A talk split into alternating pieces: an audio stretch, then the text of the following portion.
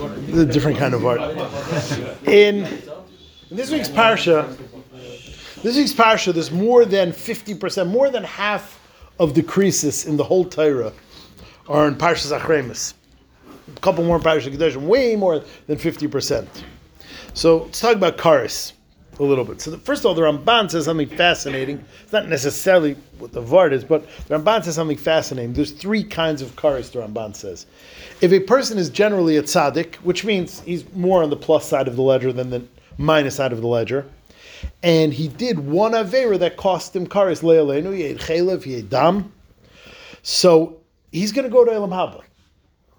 But his body is going to die. His body is going to get cut off. That's the word you find in the pasuk v'nichras ha'ish hahu.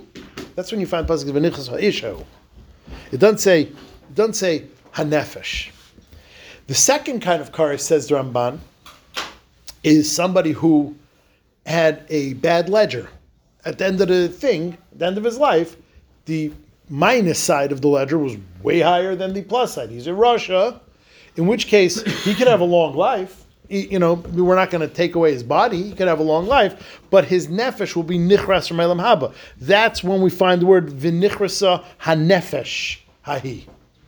And then says the Ramban, the third kind is when someone does a heinous aver like Avodah Zarah or Makal Hashem, then he gets both. And that's the lesson we find he kares, ti kares, double kares. That he gets kares from the guf and kares from the nefesh. But the bottom line is, all three of these kares, it's as the word says is a severing, is a cutting off, is a disattachment. The Aruch LaNer, in the end of Yuvamis, says something fascinating. Speaking of cutting off, separation. The Aruch LaNer says we find four Mesechtas in Shas that end with the same ending. Amr Blaz, Amr Bchanina, Chol, Banaich Umudi Hashem Rav Shalem Banaich Al Tikir Banaich Boinoich Shalom Rav Le'evis Secha etc. And those four Masechtas are Brachas, uh, Brachas, Nazir, Yuvamis, and Krisis. Rosh Tevis, Banoich. Rosh Tevis, Banoich. Brachas, Nazir, Yuvamis, Krisis. Why these four Masechtas? Says the Aruch LaNer, because the the pasuk is talking about marbim shalom. Shalom doesn't mean peace only, of course.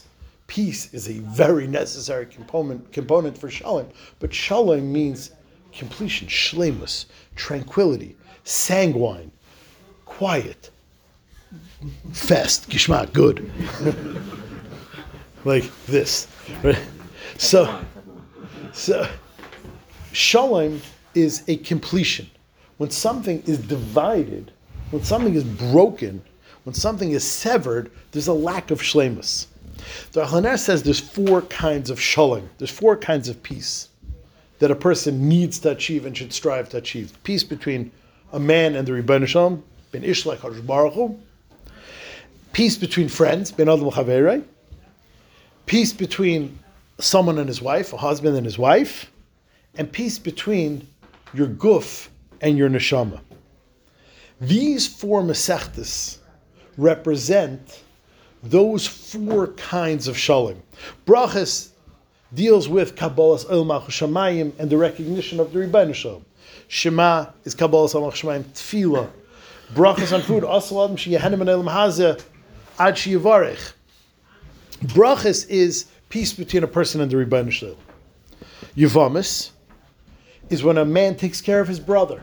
It's ben Adam Chavera. In fact, the pasuk in Rus says, Yasa Shalom ben Hachayim v'Hamesim is when he wanted to do Yibum, it causes Shalom to Nachayim Hamesim. It's a form of Shalom that brings peace to people. Nazir is the reaction to Saita. Haraya Saita Bekilkula it's the making of peace after witnessing what is when there is no shalom ben ishla ishtay. If there's no shlemus ben ishla ishtay, she becomes a saita. Yazar So Nazir represents shalom ishla ishtay, and finally krisus, like we were saying from the Ramban, is a shalom, is shlemus, a shalom between a person and his neshama. That if a person is mechayiv krisus, then in one way or another, his neshama will be cut off from his guf, and he will have a lack of shlemus caused by krisus, and that's that's why it's those four mesechtas: brachas, nazir, yuvamis, and krisus. Ad kan divrei ha'aruch and they stem with the Ramban beautifully. There's just one last teeny little piece, which the Aruch didn't say anything about, but I don't know if he means it. Seems pretty obvious. The linchpin, the word that connects these four mesechtas, which talks about the four kinds of shlemas, which talks about how a person can achieve and needs to achieve and strive for shlemas, is banayich, your children, banecha. That banecha is the measuring stick for shlemus, which means a person, in order to have shalom in his bias and be mechanech his kids, there has to be a level of shlemus.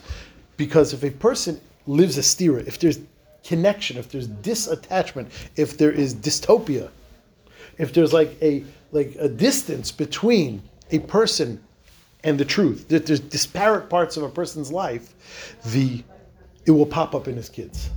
And the kids notice that. The kids notice, I was just talking to someone this week that he said, like, your kids are the only people you can't fool. I heard from Rav Hutner that the two people you can't fool is the Rebbeinu Shalom and your wife.